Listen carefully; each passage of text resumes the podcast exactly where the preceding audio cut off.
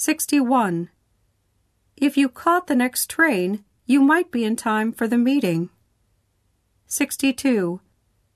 I wish you hadn't told me how the film ends. 63. Why she quit the job is still a mystery to him. 64. What I really want to know is who you respect the most.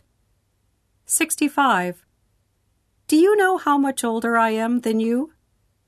66. What do you think he said? 67.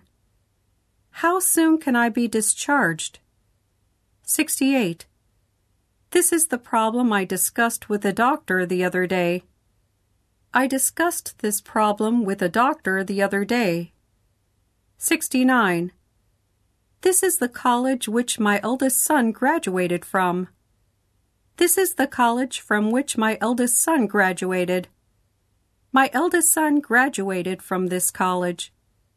70. I really want to visit Italy, which I have been very interested in. I really want to visit Italy because I have been very interested in it.